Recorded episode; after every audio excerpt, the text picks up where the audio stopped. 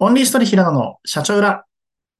はい。この番組は、私、オンリーストーリー代表の平野が、自分自身経営をする中で、そして日々いろいろな経営者さんと経営者マッチングという事業形態を通して出会う中で、感じたことや最新の経営トレンドなどを皆さんに社長の裏側というテーマでシェアリングする番組です。週に1回、毎週火曜日に配信していますので、ぜひ皆さんフォローいただけると幸いです。はい。ということで、今回はビジネスの現場でよく起こる地球人サイヤ人問題について話していければなと思っています。まあ、これだけ聞いてもなんやねんって話だと思うんですけども、まあ、この地球人サイヤ人っていうのは、ドラゴンボールの中に出てくる例えでして、こうサイヤ人っていうのはこう戦闘民族で、尻尾からこう毛が生えたりとか、スーパーサイヤ人みたいに進化したりだったりですとか、なんか死にそうになって回復するとなんか強くなってるみたいな異常なのがあったりするとか、なかなかこう結構そういう外れ値的な人たちのことをちょっと表していまして、で、これが結構ビジネスの現場でも、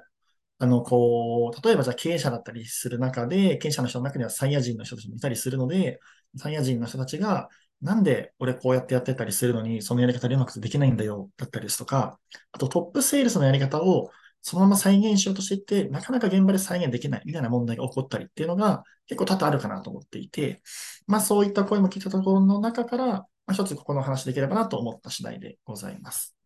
まあ、結論から言いますと、やはりサイヤ人と地球人で大きくこう種族が違う部分というのは一定あったりする中で、サイヤ人のやり方っていうのをそのまま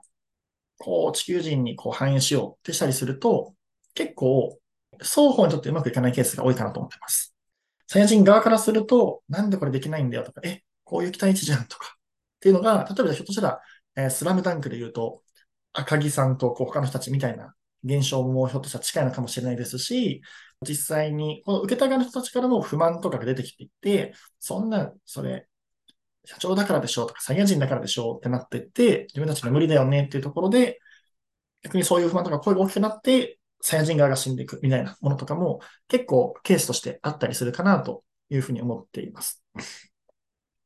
なので、まあ、そのまんま、こう、それぞれ違う言語とか違う背景の中で、そのまんま、こう、タスク振りとか、そのままコミュニケートしたりだったりとか、そうやったりすると結構難しいのかなと思っていますし、その中で地球人にサイヤ人目線でっていうのも、もちろん頭で分かったりそうであったりししようとするのは大事なんですけども、試験内っていうのはやっぱそういう問題もあったりするのかなと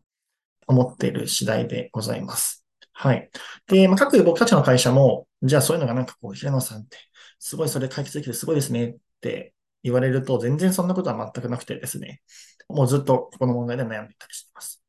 例えばなんですけど、僕らで言うと、えっ、ー、と、ちょ、ちょ取締役の川澄とかって、かなりこう、サイヤ人気質と言いますか。例えば、斎藤とかもそうかも、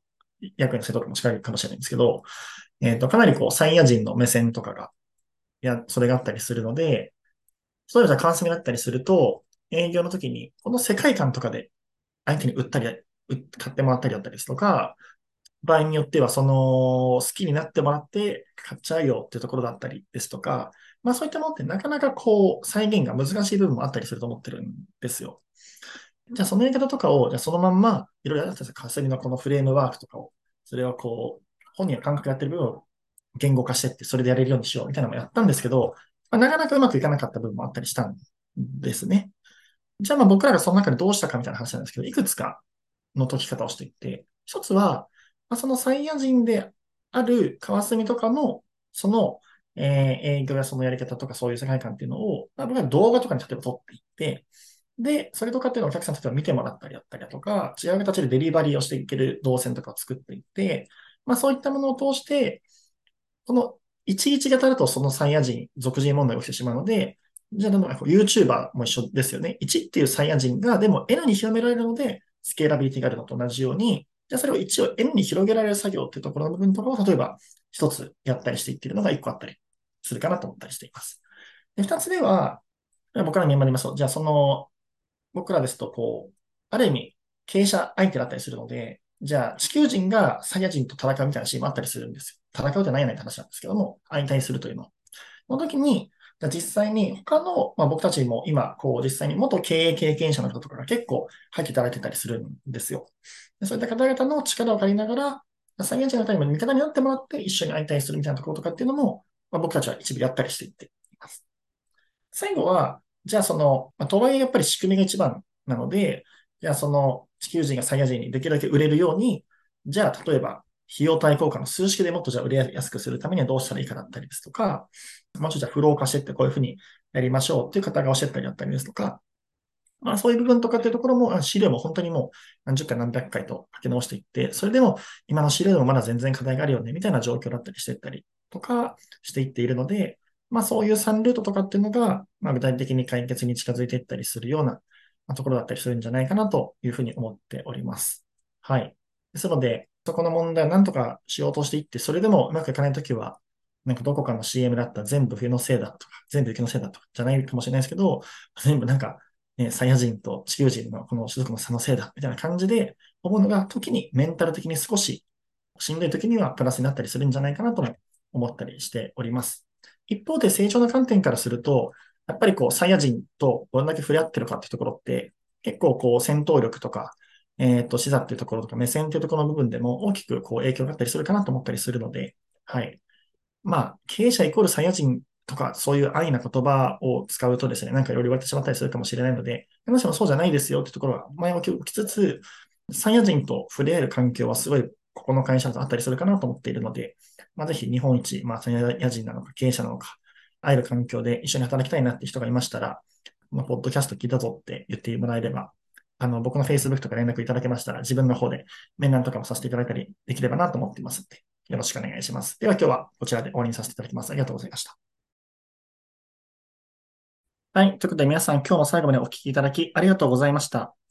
この番組は週に1回毎週火曜日に、えー、定期配信しているチャンネルになっていますので、ぜひ皆さんフォローいただけるとすごくすごく嬉しいです。あと、やはりこう話していてですね、